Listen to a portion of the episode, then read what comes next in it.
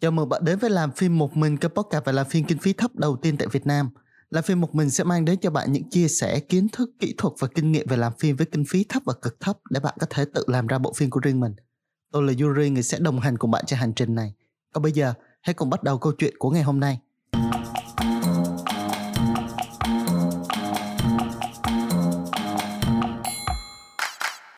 Ngày hôm nay chúng ta hãy cùng nói về ý tưởng. Ý tưởng là một từ ngắn gọn, dễ viết nhưng đầy sức hút và quyến rũ. Ý tưởng là thứ mà ai cũng có thể nghĩ ra nhưng không phải ai cũng có thể hiện thực hóa nó được.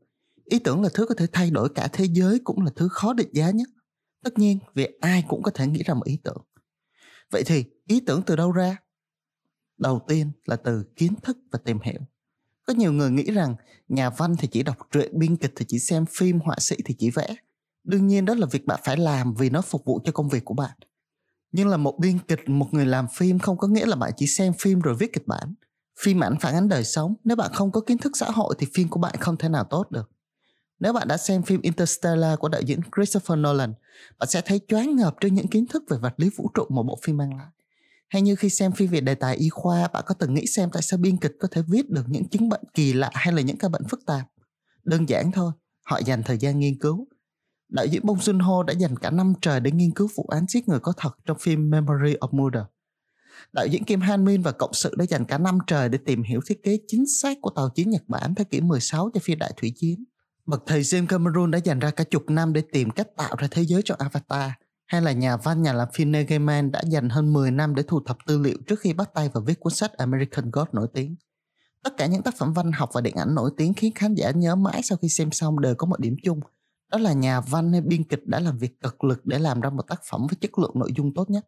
Cũng không thể quên cái tên này, J.K. Rowling, tác giả của huyền thoại Harry Potter, người đã tạo ra cả một thế giới phù thủy đầy mê hoặc với cái kết tuyệt vời đã được tính toán và sắp đặt kỹ càng trước cả khi câu chuyện bắt đầu. Là một biên kịch hay đạo diễn bạn không chỉ cần phải học và hiểu những cuốn sách giải viết kịch bản hay là xem thật nhiều phim mà bạn còn phải luôn tìm tòi khám phá suy ngẫm về mọi chủ đề trên thế giới này là biên kịch là người làm phim bạn phải có kiến thức về kinh tế, văn hóa, lịch sử, địa lý, tâm lý, chính trị, mỹ học, kỹ năng giao tiếp. Bạn không thể biết hết mọi thứ, nhưng biết càng nhiều, tích lũy kiến thức xã hội càng nhiều, thì não của bạn sẽ càng có nhiều dữ liệu hơn. Nghĩa là chất liệu sáng tạo của bạn sẽ phong phú và đa dạng hơn.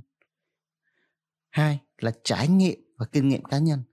Đây là vấn đề của rất rất nhiều người khi mới bắt đầu viết truyện, viết kịch bản hay làm phim. Đó là đưa quá nhiều trải nghiệm cá nhân vào câu chuyện. Vấn đề này xuất phát từ một trong những quan điểm thường bị hiểu sai nhất là hãy viết những gì bạn hiểu rõ nhất. Lời khuyên đó không sai, hoàn toàn chính xác. Vấn đề ở đây là nhiều người thường hiểu sai ý nghĩa. Hiểu ở đây nghĩa là bạn có đầy đủ kiến thức cảm nhận về một sự vật, sự việc, hiện tượng nào đó và có khả năng tìm hiểu, phân tích, nhận định về sự vật, sự việc, hiện tượng đó dựa trên lý trí thay vì cảm xúc. Con người vốn dĩ rất dễ bị ảnh hưởng bởi cảm xúc người càng không kiểm soát được cảm xúc của mình, càng dễ bị thao túng và dắt mũi. Là biên kịch, là người làm phim thì nhiệm vụ của bạn là thao túng cảm xúc của khán giả thông qua câu chuyện mà bạn kể cho họ. Để làm được điều đó, bạn phải học cách tách biệt cảm xúc bản thân ra khỏi câu chuyện. Phần lớn ý tưởng được tạo ra dựa trên kinh nghiệm cá nhân với kết hợp với kiến thức tích lũy. Đôi khi bạn chợt xuất thần nghĩ ra một ý tưởng tuyệt vời, nhưng rồi khi nhìn lại, nếu nhìn thật kỹ, bạn sẽ nhận ra một phần bản thân bạn trong câu chuyện đó mỗi câu chuyện bạn kể ra đều thể hiện một góc độ nào đó con người bạn. Viết lách làm phim là cách bạn thể hiện bản thân với thế giới. Dù vậy lột trần bản thân ra cho thiên hạ thấy sẽ làm bị, bạn bị tổn thương. Vậy nên hãy chỉ hé lộ từng chút từng chút thông qua các nhân vật và câu chuyện. Cũng đừng quên phim là của nhân vật nói về cuộc đời của nhân vật chứ không phải nói về cuộc đời của bạn. Tiếp theo là cảm hứng. Cảm hứng là điều kiện tiên quyết để nảy sinh một ý tưởng khi không có cảm hứng, bạn sẽ chẳng nghĩ ra được gì cả. Bạn có thể ngồi chờ cảm hứng đến. Cảm hứng sẽ đến thôi, chỉ là không biết khi nào. Có thể nó đi luôn, không quay lại nữa cũng chừng sự thật là cảm hứng không tự xuất hiện mà nó được tạo ra. Cảm hứng mà bạn có để nảy ra một ý tưởng là kết quả của hàng chục năm học, tập, tìm tòi, tích lũy kiến thức, trải nghiệm cảm nhận. Não của bạn sẽ liên tục sắp xếp và xáo trộn những dữ liệu đó lại với nhau.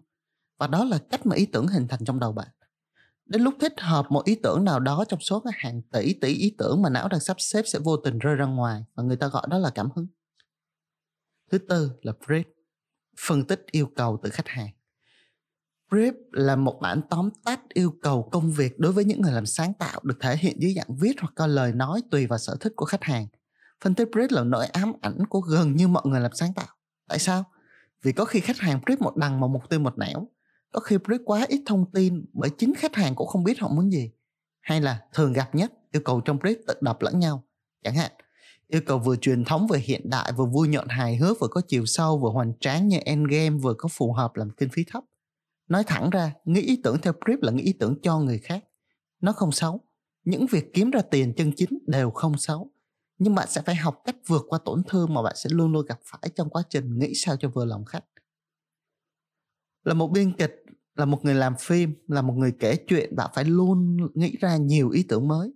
Không chỉ vì khách hàng yêu cầu gấp mà vì bạn phải luôn chuẩn bị trước rất nhiều ý tưởng để giới thiệu đến các nhà sản xuất, nhà đầu tư ngay khi có cơ hội.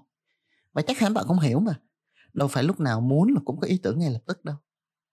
Vậy thì, chúng ta phải làm gì để có ý tưởng? Một, đọc sách. Bản thân tôi rất ngại đọc tôi có thể đọc nguyên một cuốn truyện 200 trang trong một ngày nhưng phải mất tới một tuần để đọc một cuốn sách học thuật cũng ngàn ấy trang. Dù vậy họ đọc sách là phương pháp tốt để rèn luyện tư duy trí tưởng tượng cũng như tăng cường vốn ngôn ngữ cho bạn. Hãy nhớ rằng bạn không chỉ đọc sách để giải trí bạn đọc sách để bổ sung kiến thức cho bản thân. Vậy nên Thay vì chỉ đọc sách ngôn tình, hãy tìm đọc thêm các đầu sách về văn hóa, lịch sử, kinh tế, truyền thông, chính trị, tâm lý, xã hội hay kỹ năng mềm. Điều quan trọng khi đọc sách là đừng đọc sách với một cái đầu nặng trĩu.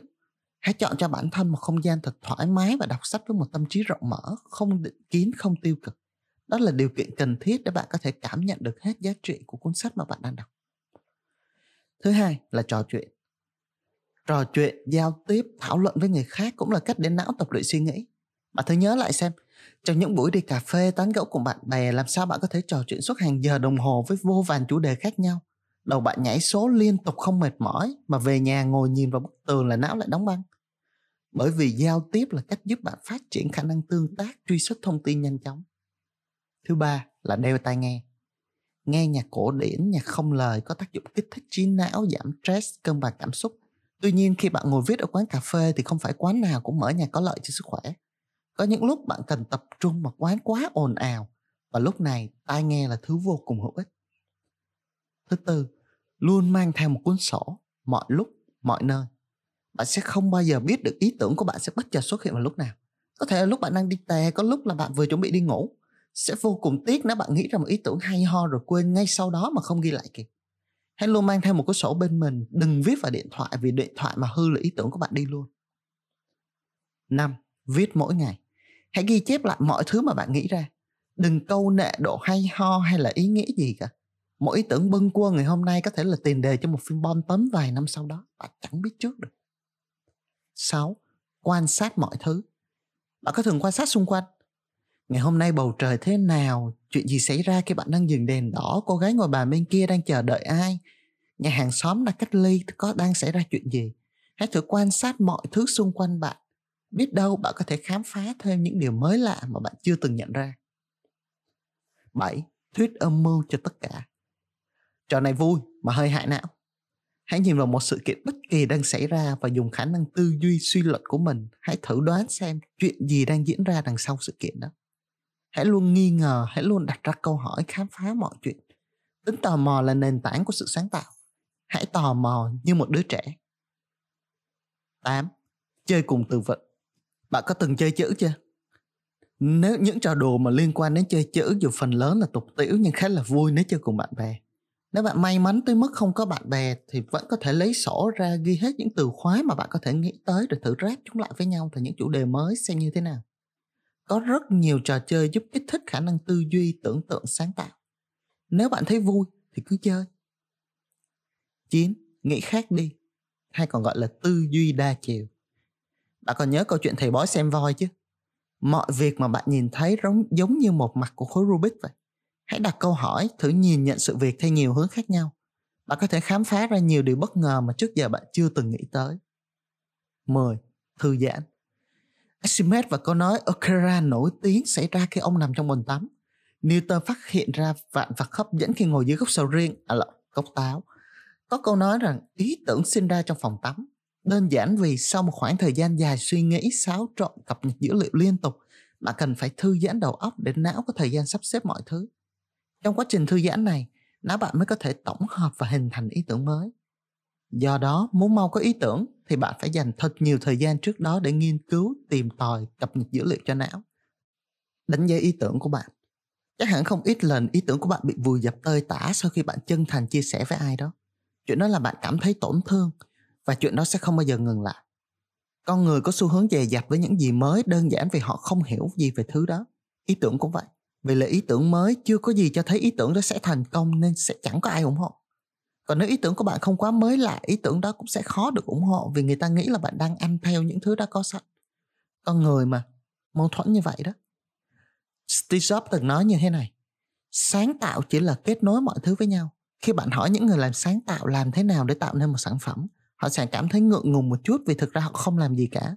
Những gì họ làm dần sáng tỏ theo thời gian và đến như một điều tự nhiên ý tưởng của bạn có thể không mới. Nhưng nếu bạn có thể biến ý tưởng đó thành một câu chuyện độc đáo hoặc có cách kể, cách thể hiện sáng tạo, thì ý tưởng đó vẫn có thể là một ý tưởng tốt. Với bất kỳ ai, ý tưởng của bản thân luôn là tuyệt nhất. Vậy nên, để nhìn nhận và đánh giá tiềm năng của một ý tưởng, đòi hỏi nhiều thứ khác hơn là cái tôi to hơn cả não. Khi đánh giá hoặc tự đánh giá một ý tưởng, bạn có thể xem xét dựa trên những tiêu chí sau. Đầu tiên là lý do ý tưởng tồn tại vạn vật trên đời xuất hiện đều có lý do và ý tưởng cũng vậy. Mục đích, ý tưởng tồn tại là gì? Giá trị, nhân văn, đạo đức ở đâu trong ý tưởng này? Cách thể hiện ý tưởng này như thế nào? Khả năng truyền tải thông điệp của ý tưởng. Sức mạnh tự thân của ý tưởng. Là ý tưởng này nó có đủ mạnh mẽ, có đủ cuốn hút hay không? Khả năng khai thác ý tưởng. Ý tưởng này có thể phát triển được tới mức nào? Và cuối cùng là tính độc đáo đặc điểm nào giúp ý tưởng này độc đáo hơn những ý tưởng khác? Hãy nhớ rằng những tiêu chí trên cũng như quá trình đánh giá, tự đánh giá không nhằm mục đích tiêu diệt ý tưởng mà là cố gắng hết sức để phát triển, hoàn thiện ý tưởng đến mức tối đa. Khi có ai đó phê bình ý tưởng của bạn, đừng vội nổi nóng. Hãy bình tĩnh nghĩ xem, mục đích người đó đưa ra lời phê bình là gì? Nếu chỉ toàn là chỉ trích cá nhân, bạn không cần quan tâm còn nếu đó là lời phê bình vì muốn giúp cho ý tưởng tốt hơn, hãy ghi nhận. Còn làm hay không là chuyện của bạn. Và đó là tất cả của ngày hôm nay. Hãy nhấn đăng ký kênh để cập nhật những podcast mới sớm nhất và đừng quên chia sẻ podcast này đến với cộng đồng để ủng hộ kênh nhé. Hẹn gặp lại bạn trong những podcast tiếp theo. See ya!